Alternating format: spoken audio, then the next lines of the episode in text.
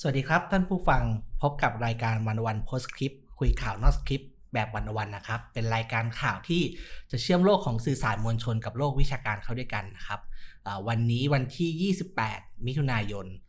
2566 นะครับ ผมสมคิดพุทธศรีบรรณาธิการบริหารดีวันดีวันโอวันดอทเวินะครับรับหน้าที่ชวนคุยครับ แล้วก็อยู่กับพี่วิสุทธิ์คมวัชรพงศ์แล้วก็อาจารย์เข็มทองต้นสกุลสวัสดีครับ สวัสดีครับครับสวัสดีครับท่านผู้ชมนะครับครับ วันนี้ผมบอกไป 28 มิถุนายนครับตอนแรกเนี่ย คนก็รอว่าวันนี้เพื่อไทยกับก้าวไกลเนี่ย คุยจะกันนัดคุยกันอ่านะครับแต่ว่าเมื่อวานนี้คือฮากว่า โอ้โหครับ ก็เพื่อไทยออกมาแสดงจุดยืนนะคครัรับบว่าเอ่อเขายืนยันว่าเอ่อประธานสภาเนี่ย ควรจะเป็นของเพื่อเพื่อไทไทยยนะครับ ซึ่งเป็นอืมพรรคอันดับสองแต่ว่าข้ออ้างของเขาคือว่าคะแนนเสียงไม่ห่างกันมากนะคครัรับบแล้วก็โควต้าก็คือ 14 บวกบวกหหนึ่นึ่งงสิบสี่บวกหนึ่ง14นี่คือสิบสี่เท่าสิบสี่เท่ากัน14เท่าก็กันคือคือรัฐมนตรีรัฐมนตรีนะครับบวกแล้หนึ่งคนละหนึ่งหนึ่งหนึ่งของบริหารของก้าวไกลเนี่ยก็คือครับนายกรัฐมนตรีครับส่วนหนึ่งของเพื่อไทยเนี่ยเป็นบริหารเพราะว่าก็เป็นกระทรวงใกล้กันใช่ไหมประธาสภาใช่ครับเอ้ยแต่ผมไปดูสิบสี่ล้านเสียงเนี่ย กับสิบล้านเสียงเนี่ยมันห่างกันเยอะกันนะ ใช่ไหมเพราะว่าวัดเป็นจำนวนเก้าอี้ไงเออเข้าใจเข้าใจคือตามหลักตรรกะใช่ไหมมันก็ห่างกันสี่ล้านนะนะครับ แต่ทีนี้ก็เนี่ยครับ คนก็สนใจผมถามพี่วิสุทธ์ก่อนครับว่าเออเนี่ย คนก็รู้แล้วแหละว่า ตอนนี้เออบัฟกันอยู่อืมคือยังไงครับ ทีนี้ในแวดวงสื่อมวลชนเนี่ยตอนนี้เขาเขามองกันยังไงครับ เกมนี้ของของเพื่อไทยกับก้าวไกลสื่อก็มีหลายค่ายนะ เอาค่ายไหนอะอ่ามัมันไม่กล้าบอก แต่ว่าแต่ว่าเอาเอาสื่อผมคนเดียวแล้วกันอันนี้พูดตรงจริงมันมีหลายค่ายมากอะแต่ว่าโดยรวมก็ชัดเจนนะว่า เพื่อไทยก็ต้องการเก้าอี้เดินหน้าชนงานนี้ไม่ต้องเกรงใจ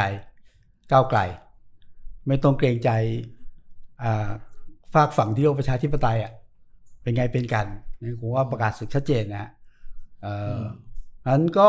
การเมืองก็จะเข้มข้นขึ้นชัดขึ้น ครับนั้นสูตรการเมืองเปลี่ยนอะนะผมว่าวันนี้ผมคิดว่าสูตรนายกชื่อพิธาเนี่ยอืมยากมากละยากมากละนายกชื่ออะไรครับ เออ แล้วแกชื่อป้อมหรือชื่อเศรษฐาอีกประเด็นหนึ่งนะแต่ไม่ใช่พิธาไงนี่ผมก็คิดว่าแกการเมืองมันมันพลิกครับ การเมืองพลิก สูตรการเมืองแบบเสียงข้างมากได้เป็นรัฐบาล สูตรแบบพันธสัญญาที่บอกไว้ กับคนลงคะแนนเสียงเนี่ย มันใช้ไม่ได้ อ่านั้นและการเมืองแบบที่คิดว่าเออเกรงใจประชาชนเนี่ยมันไม่ได้แล้วอะแต่แต่ว่าเอ่อคือเมื่อวานก็แรงกันทั้งคู่ครัใช่บไหมครับ ก็คือพอเพื่อไทยเนี่ยออกมาแถลงปุ๊บใช่ไหมครับครับหลังจากนั้นประมาณครึ่งชั่วโมงอ่าก้าวไกลก็ปล่อยออกมาว่าเขาจะเสนอหมออ๋องอะใช่ใช่แล้วก็ตอนกลางคืนมาเขาบอกว่าก็เลื่อนเลื่อนอะไรอย่างเงี้ยครับ แต่ว่าวันนี้ผม ผมฟังตอนเช้าทั้งทั้งคุณหมอชุลนานแล้วก็หมออ๋องเนี่ยให้สัมภาษณ์สื่อ จุดยืนของทั้งสองคนก็ดูเข้ามาแบบคล้ายๆแบบเอ่อเอ้ยเป็นไปได้อะยังถูบอกว่ายังกันเปิดช่องการการการคุยกันอยู่ครับมันไม่รู้เหมือนกันทีนี้อาจารย์อาจารย์มองฮะเกมนี้ จริง ๆ ถามว่ามีสิทธิ์ไหมมีนะครับ สิทธิ์อะไรครับ สิทสิทธิ์ธิ์สิทธิ์ในในกาการรจะแย่งอ๋อเก้าสิ่งอี้นี้จะจะจะเสนอมีแย่งมีประธานมีประธานสภานี้ถามว่ามีไหมมี เพราะว่า ตัวรัฐธรรมนูญไม่ได้บอกใช่ว่าจะต้องใครถูกไหมครับใช่เพียงแต่ว่าทั้งหมดที่คุยกันเนี่ยมันอยู่บนฐานของอะไรบรรทัดฐานหรือข้อตกลงหรือธรรมเนียมบางอย่างอืมที่ไม่เป็นรายลักษณ์อักษรว่า ปกติก็ต้องให้พักที่ได้คะแนอันดันบหนึ่งอันดับหนึ่งได้เก้าอี้เยอะที่สุดนะครับเป็นเป็นคนเป็นคนเลือกประธานสภาเพราะว่าก็ก็ต้องคุมสสใช่ไหมครับแล้วสสมากที่สุดคือก็คือสสพักอันดับหนึ่งก็ให้พักอันดัครับบหนึ่งเลือกใช่ไหมทีนี้ เออมันก็เถียงกันตรงนี้แหละครับว่าก็ก็ทำได้ก็ทำได้ก็ต้องขอลองทำนะครับ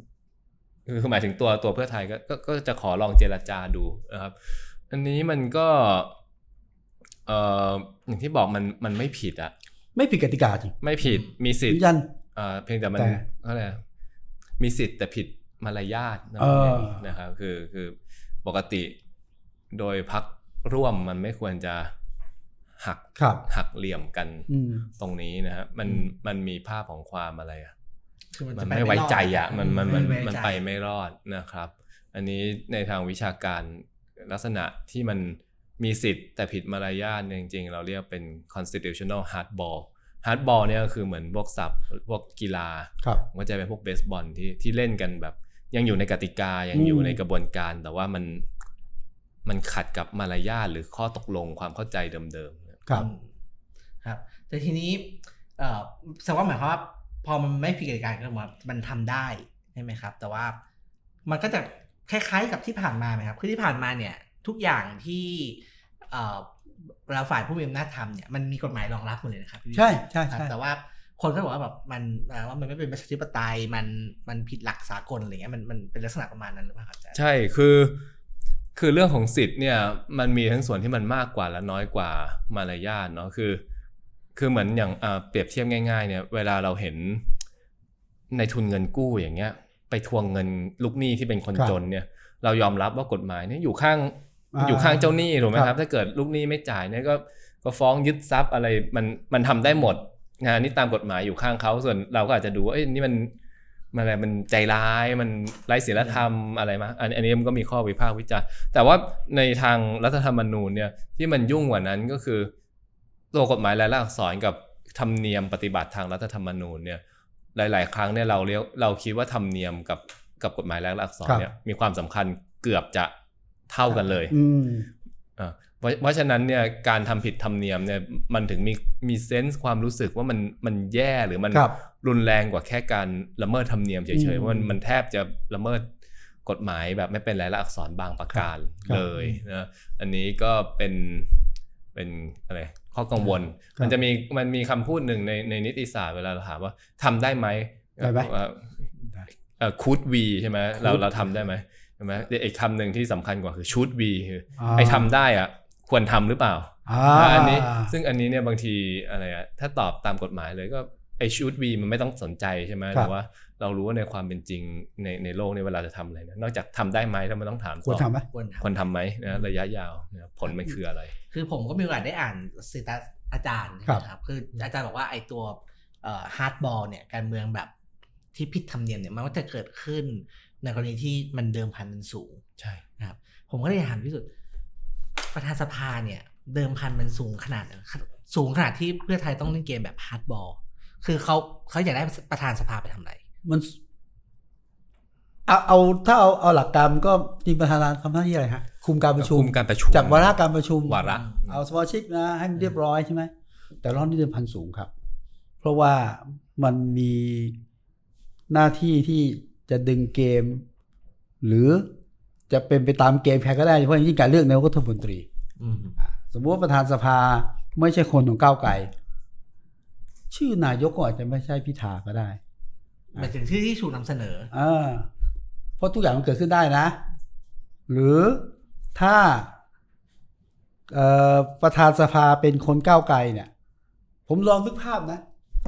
ซื้อพิธาเสนอปุ๊บไม่ผ่าน เสนอใหม่ไม่ผ่านอ๋อ เสนอมันไม่ผ่านเสนอยุนะต้นพฤษภาปีหน้าก็ได้นี่ มันก็มีผลนะ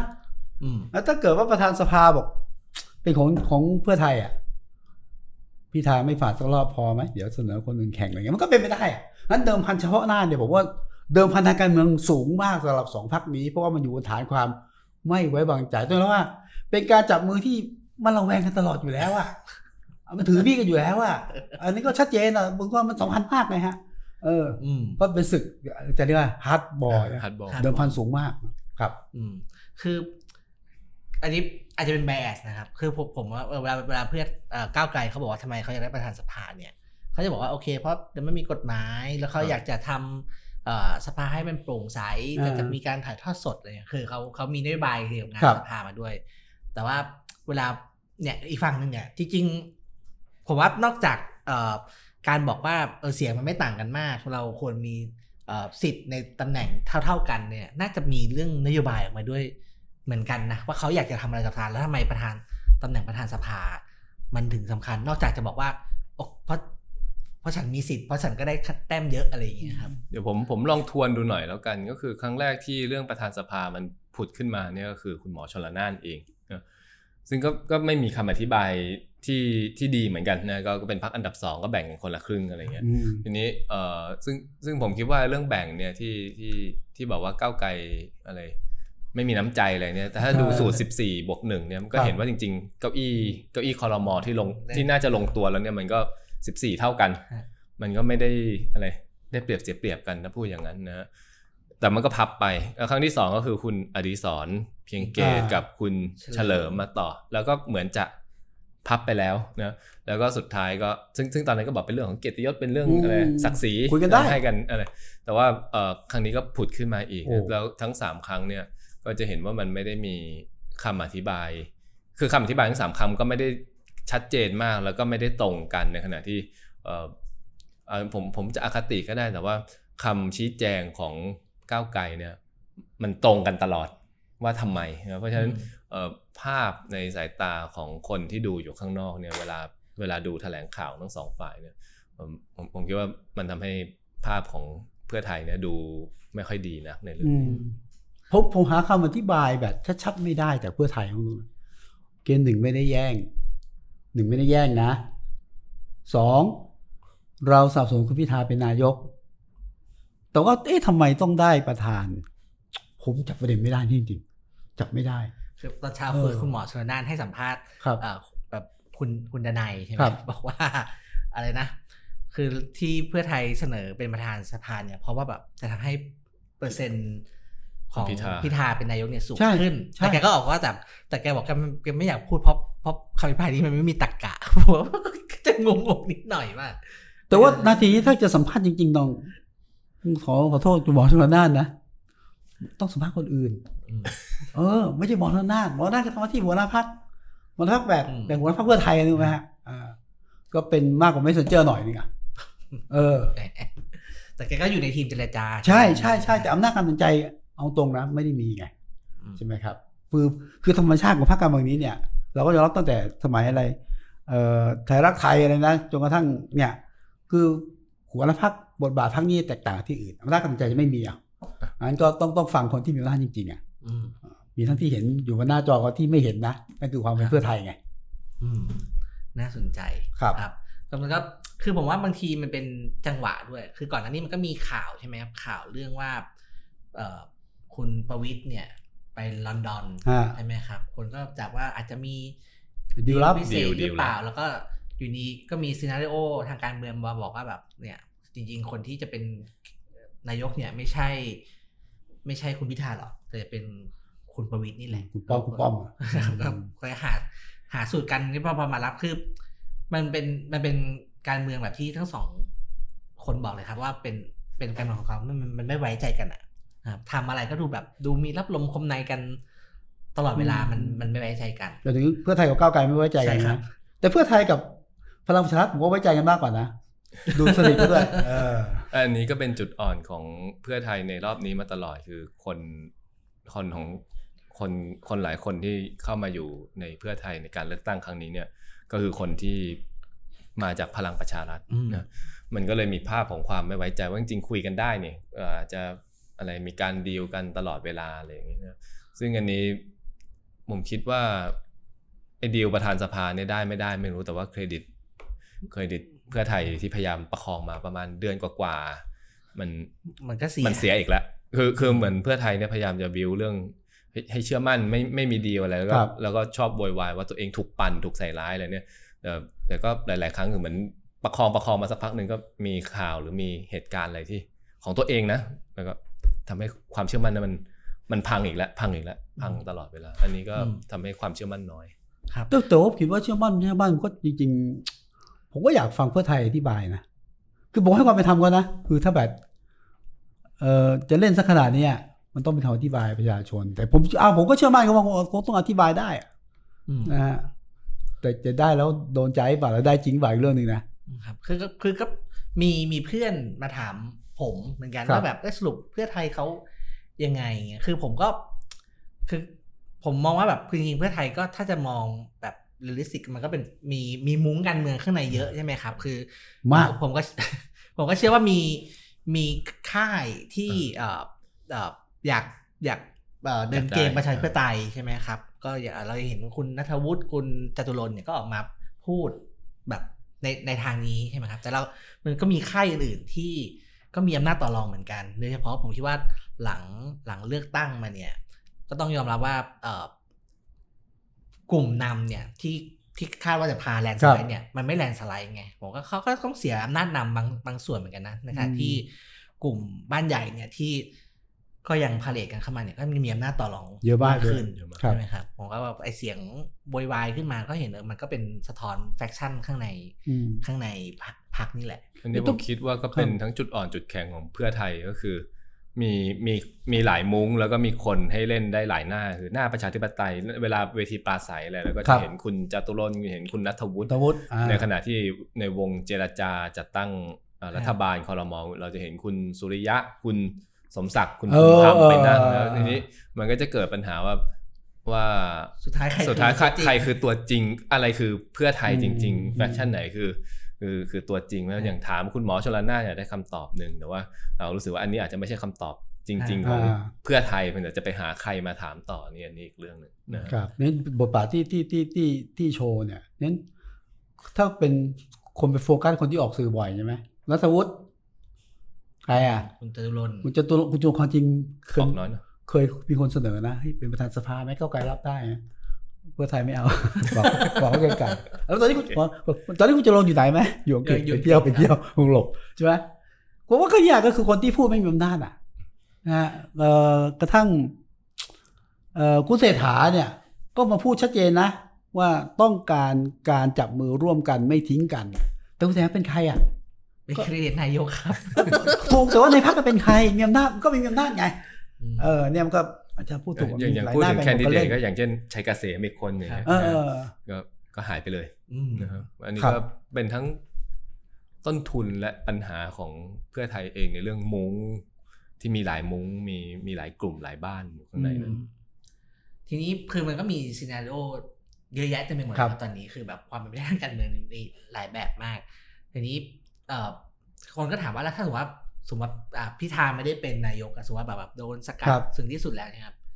ก็จะเหลือแคนดิเดตครับคือหลังๆเนี่ยผมว่าคนพูดถึงพลเอกประยุทธ์น้อยนะ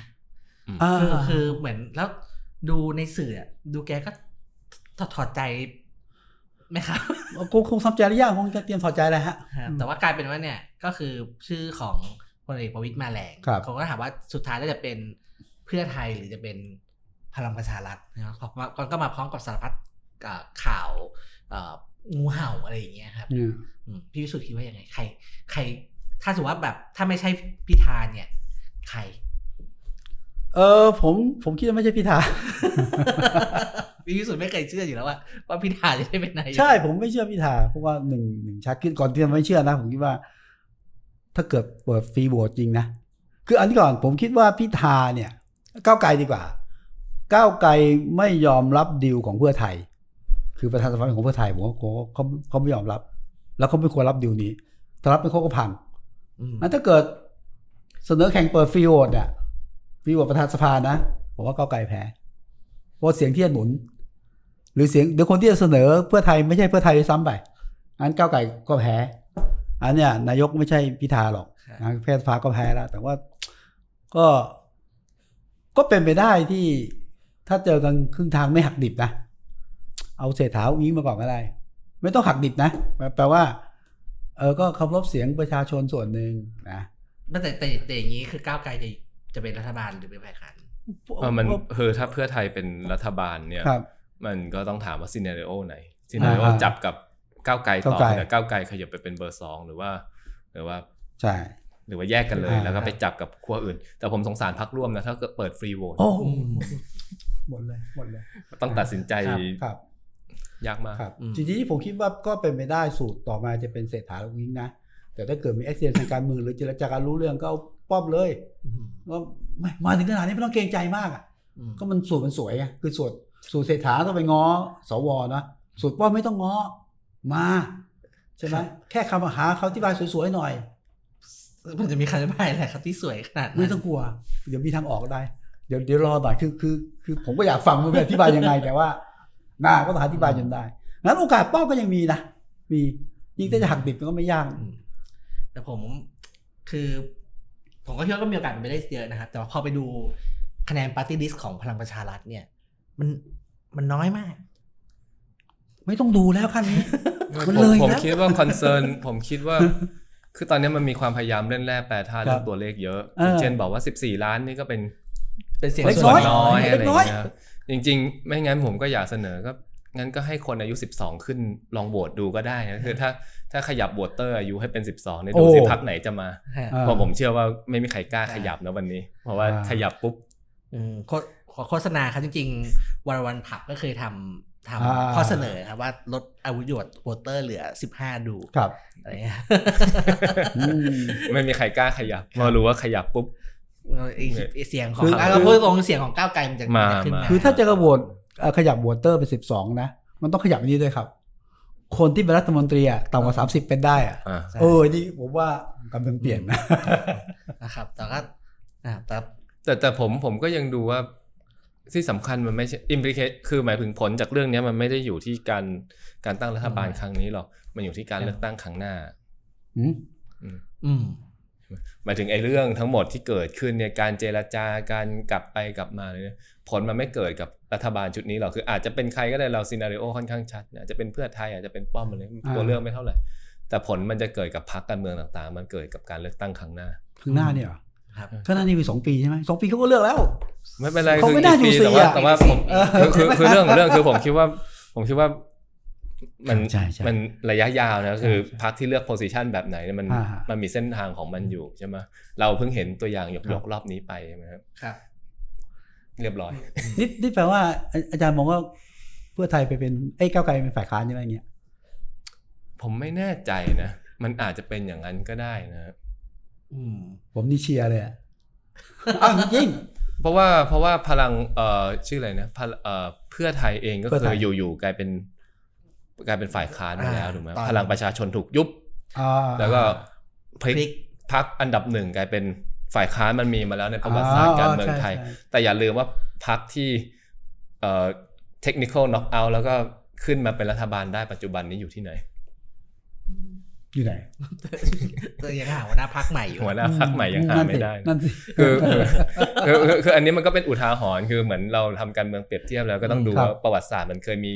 อะไรอย่างนี้อยู่ใช่ไหมว่าว่ามันเคยเกิดเรื่องนี้ขึ้น แล้วก็อืมคิดว่ามันก็อาจจะเกิดขึ้นได้อีกถ้าเกิดถ้าเกิดมีใครพยายามจะทำอะไรอย่างนี้อีกอืมนะผมผมผมก็เห็นคล้ายอาจารย์นะคือผมคิดว่าอย่างหนึ่งเนี่ยที่ก้าวไกลมีแล้วพรรคอื่นไม่มีณตอนอย่างน้อยณตอนนี้ครับก็คือเวลา อ๋อคือผมคิดว่าแบบเอ่อคนหนุ่มสาวส่วนใหญ่อายุสามสิบสี่สิบครับมากองอยู่ที่ก้าวไกลกันหมดนะครับส่วนที่ส่วนที่เพื่อไทยเราเห็นความพยายามในการเปลี่ยนผ่านอยู่ใช่ไหมมีการเอาคนอ่าคุณอุ้งอิงอะไรเข้ามา แต่ว่าบุคลากรโดยส่วนใหญ่ของพรรคอะก็ก็ยังเป็นคนที่เจ็ดสิบเออผมไปสแกนแล้ว โอ้โห ก็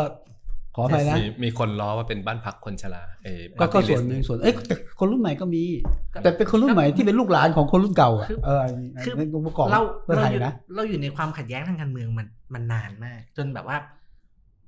เราไม่ทันคิดคนอย่างคุณเฉลิมคุณจรนเนี่ยโอ้ไม่ได้เป็นสสมาสิบ19ปี17ปีสิบเจ็ดปีเออเออแต่ว่าเออแบบคุณหญิงสุดารัตน์ก็ประมาณเนี่ยสิบเจ็ดสิบเก้าปีอะแต่ละคนเออะอคือเราเสียเวลาการเมืองไปมากคือ ในทางหนึ่งก็เห็นก็เห็นใจคนกลุ่มนี้นะครับในช่วงเวลาที่เขาเรือพีคอำนาจนะพีคพีคที่สุดในทางความคิดพร้ในอทางมในทางมีความพร้อมเอ่อมีศักยภาพศักยภาพเนี่ย มันไม่ได้ใช้ศักยภาพนั้นไงมันมันมันอยู่การเมืองมันอยู่ภายใต้แบบความขัดแย้ง อยู่ภายใต้ทหารใช่ไหมครับ เพราะฉะนั้นในวันที่เขาจะกลับเข้ามาที่สภาเนี่ยก็คนรุ่นใหม่ก็เข้าอยู่มาในช่วงโรยราก็เป็นคนรุ่นใหม่ที่ขึ้นมาแล้ว ติดอยู่ในภาพเก่าเนาะครับอืมเมื่อผมว่าก็จริงๆก็น่าเสียดายนะยี่สิบปีการเมืองไทยเนี่ยแบบ คือ ก็ generation เนี้ยก็ไม่ได้ใช้ศักยภาพอย่างที่ที่ที่คแต่วรจะแต่ใช้จะน่าเสียดายมากกว่านี้นะยี่สิบปีความขัดแย้ง แล้วกำลังจะมีอะไรใหม่ มันก็กลับมาสู่ยุคเดิมอะ ถ้าเกิดเกมมันพลิกอย่างนี้นะ โอ้โห มันจะย้อนถึงไหนอะเอาจริงๆนะก็มันก็ไม่ได้ไปไหนอะเออครับก็แต่ว่าเนี่ยครับก็เนี่ยอย่างที่อาจารย์เข็มบอกเลยว่าเอ่อสี่ปีเลือกตั้งหรือพี่วิสุทธ์บอกสองปีเนี่ยผมว่าแบบก็ถ้าไม่เร็วกว่านั้นครับ ครับ แต่ว่าผมผมอ่านจากที่ไหนมาผมจำไม่ได้ว่าแบบว่า เขาไม่กังวลหรอกเพราะเขารู้แล้วว่า ก็ไม่ต้องทำให้มีเลือกตั้งหาวิธีดีเลยเลือกตั้งไปเรื่อยเออคงคงคงไม่น่าจะถึงขนาดนั้น แต่ว่ามันก็พนันอยู่บนอยู่บนข้อสันนิษฐานอะไรบางอย่าง อันหนึ่งนะที่เราเชื่อกันมาตลอดคือคนไทยลืมง่ายๆคือเหมือนถ้าเกิดเออบริหารให้ดีเนี่ย คนก็พร้อมจะลืมไอ้เรื่องเรื่องเก่าๆเรื่องเรื่องเก่าๆไว้เรื่องการหักกันไปหักกันมาแล้วขึ้นมา ซึ่งอันนี้ผมไม่แน่ใจว่าอันนี้เป็นเป็นข้อสันนิษฐานที่ถูก อีกต่อไปหรือเปล่านะเพราะว่าเราอยู่ในยุคซึ่งเนี่ย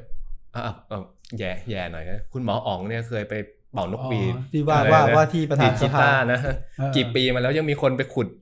ยังมีคนไปขุดขึ้นมาให้ดูได้เลยเพราะฉะนั้นไอไอข้อสันนิษฐานคือเหมือนข้อสันนิษฐานว่าทำอะไรก็ได้ เดี๋ยวเขาก็ลืมในการเลือกตั้งรอบหน้าเนี่ย มันอาจจะไม่จริงอีกต่อไปแล้วมันมีดิจิตอลฟุตปรินต์อะไร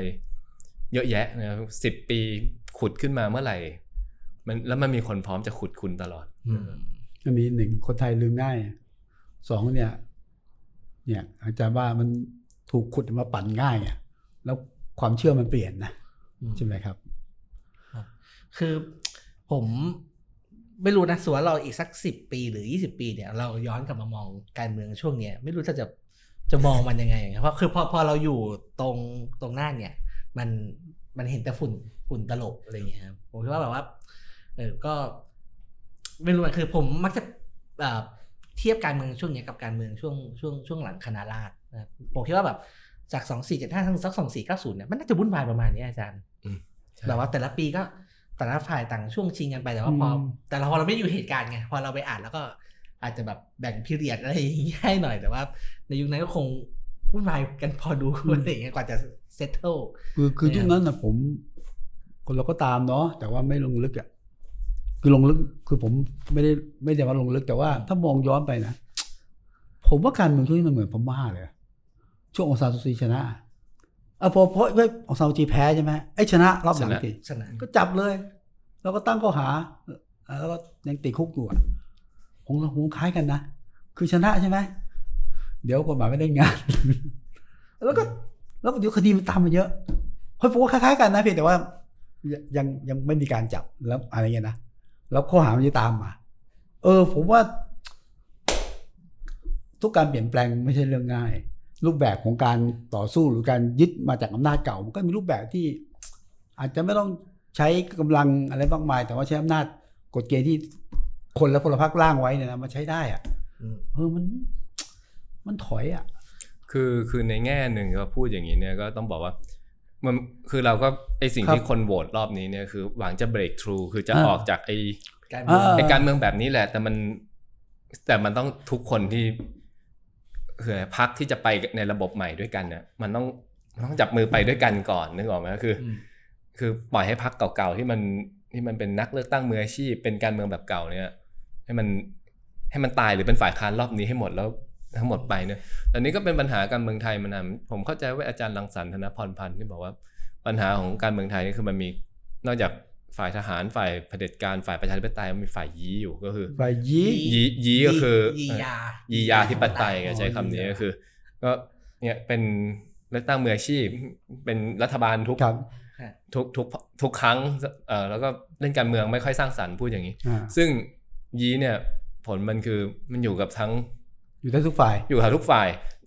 ที่ประชาธิปไตยพังก็เพราะว่าเสียงมันไม่พอมันก็ต้องไปเอาพักยีมาอ่ามาร่วมอืมซึ่งไอ้พักยีนี่ก็คือตัวที่ทำให้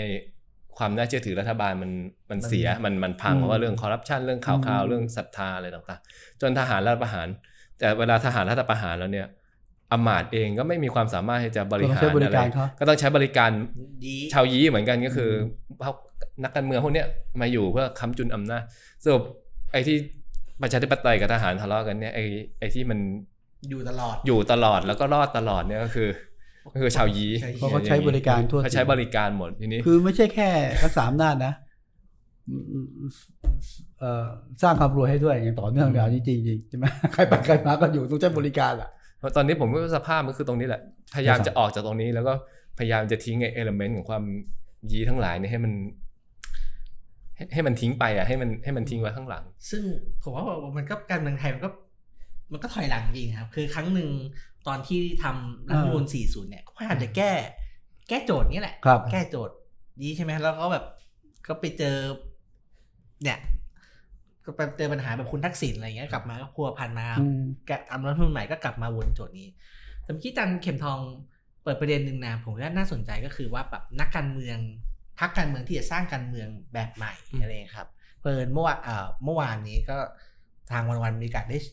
เชิญคุณกนวีสืบแสงมาทำอ๋เป็อนข่าวเพราะเป็นธรรมเออผมว่าก็น่าสนใจนะคือมันมีบางบางคำถามที่เราโยนโยนถามไปคือคือต้องบอกแกเป็นเสียงเดียวมันมันก็อาจจะง่ายหน่อยการตัดสินใจแต่ว่า เช่นถามว่าเอ่อประธานสภาเนี่ยควรอยู่ที่ใครแล้วก็ยืนยันว่าควรอยู่ที่พรรคอันดับหนึ่งอันนี้ไม่ไม่ไม่ไม่ได้บอกว่าเป็นต้องเป็นก้าวไกลหรือเพื่อไทยแต่พรรคอันดับหนึ่ง แล้วก็ถามว่าถ้าเกิดการแตกขั้วกันเนี่ยเอ่อเป็นธรรมเนี่ยจะอยู่ไหนเขาบอกว่าถ้าถ้าก้าวไกลต้องไปเป็นฝ่ายค้านเนี่ย เป็นธรรมก็จะไปอยู่เป็นฝ่ายฝ่ายค้านด้วยอะไรอย่างเงี้ยผมก็ว่าแบบเออเราไม่ค่อยเห็นจุดยืนของพรรคเล็กเท่าไหร่ในในในการเมืองเพราะว่าบังบังเอิญว่าก้าวไกลกับเพื่อไทยเนี่ยมันมันก็ใหญ่มากแต่ผมว่าน่าสนใจเหมือนกันว่า พวกเอ่อไทยสร้างไทยพรรคประชาชาติอะไรเงี้ยถ้าเกิดว่า ก้าวไกลกับเพื่อไทยเขาแตกกันจริง ๆ เกิดมีขั้วใหม่เนี่ยพรรคเล็กๆเหล่านี้จะจะยืนยังไงจะยืนบนเกาะกลุ่มแบบพรรคประชาธิปไตยแบบเดิม หรือว่าก็จะมาจับขั้วใหม่ตามสูตรใหม่อะไรอย่างเงี้ยครับ เออก็น่าคิดแต่ว่าเฉพาะหน้านะเอ่อพักเล็กนี่ต้องเอาตัวให้รอดก่อนนะเป็นธรรมประชาชาติเนี่ยอาจจะโดนคดีอะอะ เนี่ยคดีเรื่องเรื่องประควาชามความเอ่มัอดเรื่องภาคใต้ใช่ไหมครับอันนี้มันเป็นมันมันมันเป็นแพ็คเดียวกันนะอืมตอนนี้ของก้าวไกลคือถ้าไม่ได้เป็นรัฐบาลนะหนึ่งหนึ่งสองหนึ่งหนึ่งสองลูกเนี่ยเรื่องคดีภาคใต้เนี่ยนะมันก็มันก็โยงกันหมดอะยังไม่นับเรื่องไอ้ตรงโอทงโอทีวีนะอย่างเงี้ยนะเฮ้ยเนี่ยเนี่ยมันเป็นแพ็คผมผมว่านอกจากแพ็คนี้ไปไม่ได้ดีไม่ดีต้องต้องต้องต้องหาที่ยืนให้ได้ระหว่างอืมเอ่อกลุ่มเล็กด้วยนะฮะนี่นี่เป็นประเด็น ความมั่นคงที่เป็นเรื่องใหญ่เหมือนกันนะที่แน่นอนจะจะจะเป็นประเด็นที่มันจุดขึ้นมาได้อยู่อะอืมท่านเข็มทองเป็น เป็นไม่รู้เป็นเป็นอดีตนักกฎหมายตอนนี้มามาสอนรัฐศาสตร์แหละเวลาเห็นข่าวแบบ มันฟ้องเยอะเนี่ยอาจารย์ลำคาญไหมมันฟ้องผิดหมดอะเศร้าใจหมดเอ่ออาจจะสังเวชนิดหน่อย คือคือคือมันใช้มันใช้กฎหมายผิดหมดแหละแต่ว่า คือวัฒนธรรมองค์กรของคนพวกนี้ หรือว่าโลกทัศน์ของคนพวกนี้เนี่ยที่มองในเรื่องความมั่นคงอะไรเงี้ยมันไม่มันไม่เปิดโอกาสให้คิดเป็นอื่นนะพูดจริง ๆ คือหลักสูตรนิติมันก็แย่อืมมันก็เอาแค่วิธีคิดเรื่องคือกฎหมายเนี่ยมันมากับรัฐ คือคือไม่มีรัฐมันไม่มีกฎหมายอะครับครับเพราะฉะนั้นธรรมชาติกฎหมายมันก็คือการ preserve อำนาจรัฐถึงที่สุดเนี่ยมันต้อง preserve อำนาจรัฐมากกว่าจะไป ไปทำลายอำนาจรัฐ หรือสร้างสิ่งใหม่ต่อต้านอำนาจรัฐนะเอ่อแต่ว่ารัฐของเราก็ไม่เคยมีใครอธิบายนักกฎหมายหรือว่ารัฐกับชาติมันคนละเรื่องอืมนะครับพอพอมาถึง หรือไม่เคยมีใครอธิบายพวกกฎหมายพวกเออเขาเรียกว่าอะไรฮะเสรีภาพในการแสดงออกไปได้แค่ไหน สิทธิในการกำหนดใจตัวเองไปได้แค่ไหน พอเห็นประชามติหลอกๆเนี่ยคือมันมันไม่ได้เลยมันมันผิดมันคืออืมคือทหารก็มีความอะไรอะ ประสาทเสียในเรื่องนี้อยู่แล้ว เพราะฉะนั้นก็ไปจนสุด นี่ยังไม่รวมเรื่องอื่นอีก ซึ่งจริง ๆ มีมีอีกเยอะฮะเป็นเป็นอีกหัวข้อหนึ่งเลยแต่ว่า ทั้งหมดเนี่ยเราใช้กฎหมายผิดมาตลอด แล้วก็ในทางการเมืองก็เห็นเนี่ยตอนนี้ก็ใช้เป็นเครื่องมือในการสกัดมากกว่านะฮะอืมแต่ผมเคยคุยกับเพื่อนที่ทำงานเรื่องสามจังหวัดอะไรเงี้ยเขาบอกว่าจริง ๆ แล้วเนี่ยเจ้าหน้าที่ฝ่ายความมั่นคงเนี่ย รู้ดีนะ ว่ากลุ่มนี้ใช่กลุ่มนี้ไม่ใช่ อันนี้แค่นักศึกษา อันนี้เป็นแค่นักวิชาการอะไรเงี้ยแต่ว่า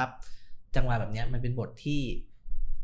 บทที่ต้องเล่นอยู่เหมือนคือกัน คือผมคิดว่าคุยคุยกับตำรวจก็ได้ความประมาณนี้เหมือนกันหมด เวลาทำคดีหนึ่งหนึ่งสองคดีความมั่นคงอะไรเงี้ย คือถามว่าบางคนก็มีความเห็นอกเห็นใจกระบวนการ หรือมีความเข้าใจในกระบวนการเขาอาจจะไม่เห็นอกเห็นใจก็ได้แต่ว่าเข้าใจว่าอะไรเป็นอะไร แต่ว่าวันนี้นายสั่งมานะน้องอืม พี่ต้องทำคือคือมัน nothing personal มันไม่ทำนหนึ่งห้าเจ็ดนะพี่อ่ออะไรอย่างเงี้ย ก็ก็โยนลงมามันคือในในส่วนของผู้บังคับใช้กฎหมายเนี่ย มีปัญหาจริงตำรวจเนี่ยรู้ว่าอะไรเป็นอะไร แต่ว่าถ้านายสั่งเต็มที่ส่วนผู้พิพากษาเนี่ย จะอีกแบบหนึ่งคือหลงกับเรื่องเอ่อแนวคิดอนุรักษ์นิยม เรื่องความคับแคบของของกฎหมายอะไรเงี้ย ก็รับลูกต่อไม่ค่อยไม่ค่อย critical กับ สิ่งที่ตำรวจหรือฝ่ายความมั่นคงทำนะครับอืมมันก็เป็นอะไรเป็นเป็น toxic mix นะคือพูดถึงเป็นส่วนผสมที่มันมันแย่อะแย่หมดนะแต่แต่มันก็เป็นประเด็นที่ปฏิเสธไม่ได้ว่าไอ้นี่คือ ถูกนำมาใช้มาเป็นการเมืองเรื่อยมาครับใช่ไหมแล้วมันก็บ่อนทำลายการเมืองที่น่าน่าจะเป็นอะอืมใช่มันแล้วมันยังไงมันต้องต้องถามว่ามันเราต้องยอมรับกับมันไหมหรือทำอะไรได้มากกว่านั้นไหม อันนี้ผมหรือทำใจอะไม่รู้ผมผมถึงคิดว่าการให้ก้าวไกลเป็นรัฐบาลเนี่ย ถึงเป็นก้าวแรกที่จะหยุดตรงนี้ก่อนคือ เอาจริง ๆ ถ้าเปลี่ยนหัวเนี่ยไอ้เรื่องการบังคับใช้กฎหมายเรื่องคำสั่งไอ้นายอะนายมันก็จะต้องอะไรอะชะลอชะลออะไรพวกนี้ไปก่อนนะคือเราเคยฝากความหวังนี้กับเพื่อไทยพูดนะ ตอนคุณยิ่งรักษณ์ขึ้นมาอย่างเงี้ยปรากฏว่าการใช้หนึ่งหนึ่งสองก็ไม่ได้ ไม่ได้ลดลงนะครับ เรื่องคดีความมั่นคงอะไรไม่ได้ถูกหรือ อันนี้มันเลยทำให้คนจำนวนมากเนี่ยไม่ถ้าถ้าในเรื่องของความยุติธรรมระยะเปลี่ยนผ่านอะไร พวกนี้ความมั่นคงเลยเนี่ยถึงถึงถึงหวาดระแวงหรือว่าไม่ไม่เลือกเพื่อไทยเป็นตัวเลือกแรกนะครับเอ่อผมเข้าใจว่าคดีอากงก็อยู่ในช่วงช่วงรอยต่ออภิสิทธิ์ยิ่งรักษณ์นะแล้วก็ไม่ได้มีใครทำอะไรก็บอกว่าอันนี้เป็น เป็นเรื่องของฝ่ายตุลาการแล้วก็ปล่อยให้ดำเนินการกันไปนี่เป็นเรื่องน่าเสียดายครับโอ้ไปฟังอาจารย์อย่างนี้ผมไม่ให้เพื่อไทยไม่ให้ก้าวไกลเป็นรัฐบาลหรอกเอามาแล้วกระเทือน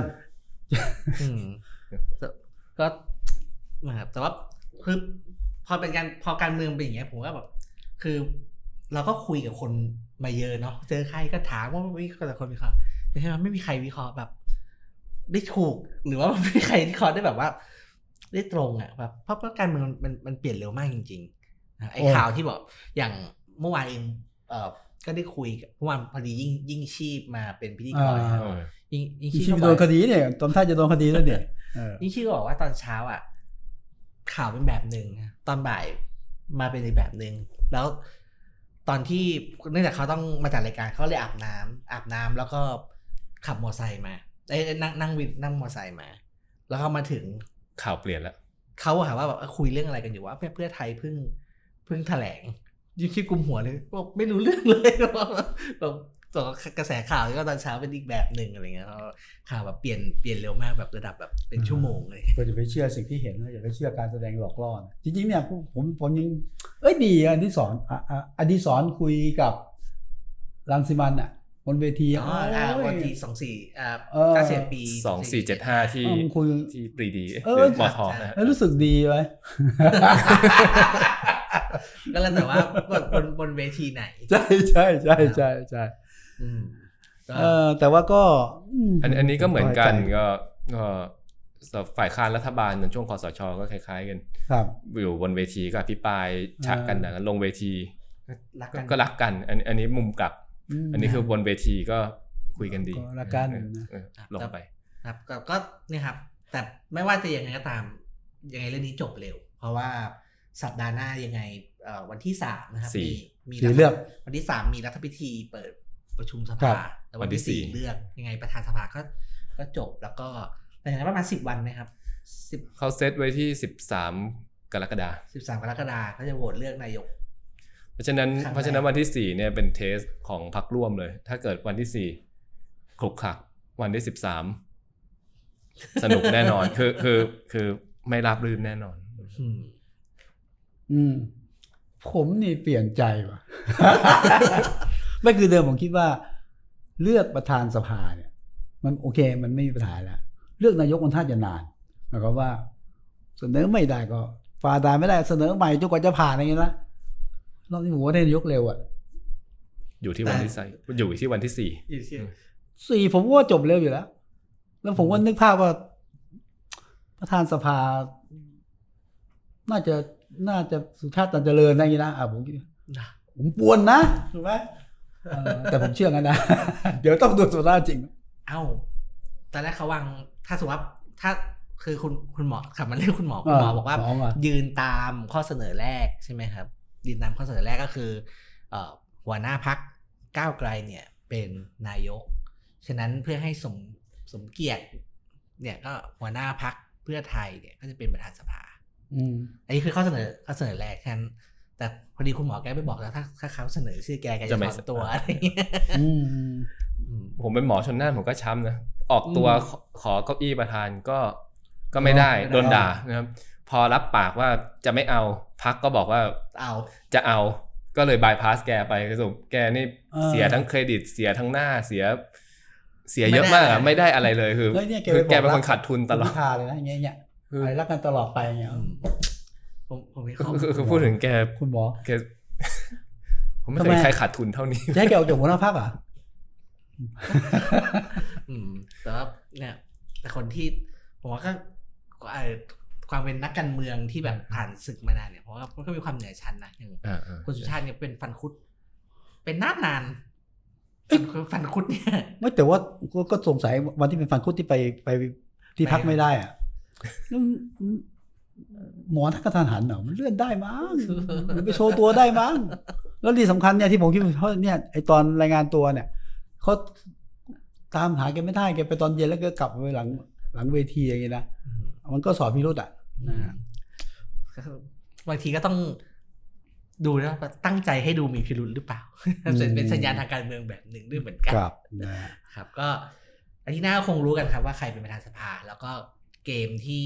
เอ่อเรียกว่าบลัฟกันหนักทั้งสองพรรคทั้งก้าวไกลกับเพื่อไทยเนี่ยจะจบยังไง แล้วก็อย่างที่เอ่อทางพี่วิสุทธิ์และอาจารย์เข็มทองบอกครับว่าเกมโหวตประธานสภาเนี่ยก็จะเป็นตัวชี้วัดเลยว่าเอ่อรัฐบาลแปดพรรคเนี่ยจะไปรอดไหม นะครับยังไม่ต้องยังไม่ยังไม่ต้องพูดถึงสวอันนี้พูดแค่แบบว่าไอ้แปดพรรคที่เซ็น MOU ร่วมกันเนี่ยจะอยู่หรือไปก็เนี่ยครับ ก็วัดกันที่ด่านแรกอย่าที่งประนี้ธานสฝากภาฝากผู้เกี่ยวข้องดูนี่ด้วยนะฮะบรรดาคนลงคะแนนเสียงอะ ไม่น้อยนะเออฟังเสียงประชาชนหน่อยนึงอะแม้จะบอกไม่ใช่เสียงหัวใจก็ก็ฟังเนี่ยเพราะว่ามีพลังอยู่นะอย่าเรียกว่ามองข้ามไปนะ ก็รอดูกันครับว่า จะเป็นยังไงนะครับ ก็ครับถ้ามีอะไรเดี๋ยวเราคงได้มานั่งคุยกันอีกครับ ยังไงวันนี้เอ่อพวกเราทั้งสามคนก็ลาไปก่อนครับ สวัสดีครับสวัสดีครับ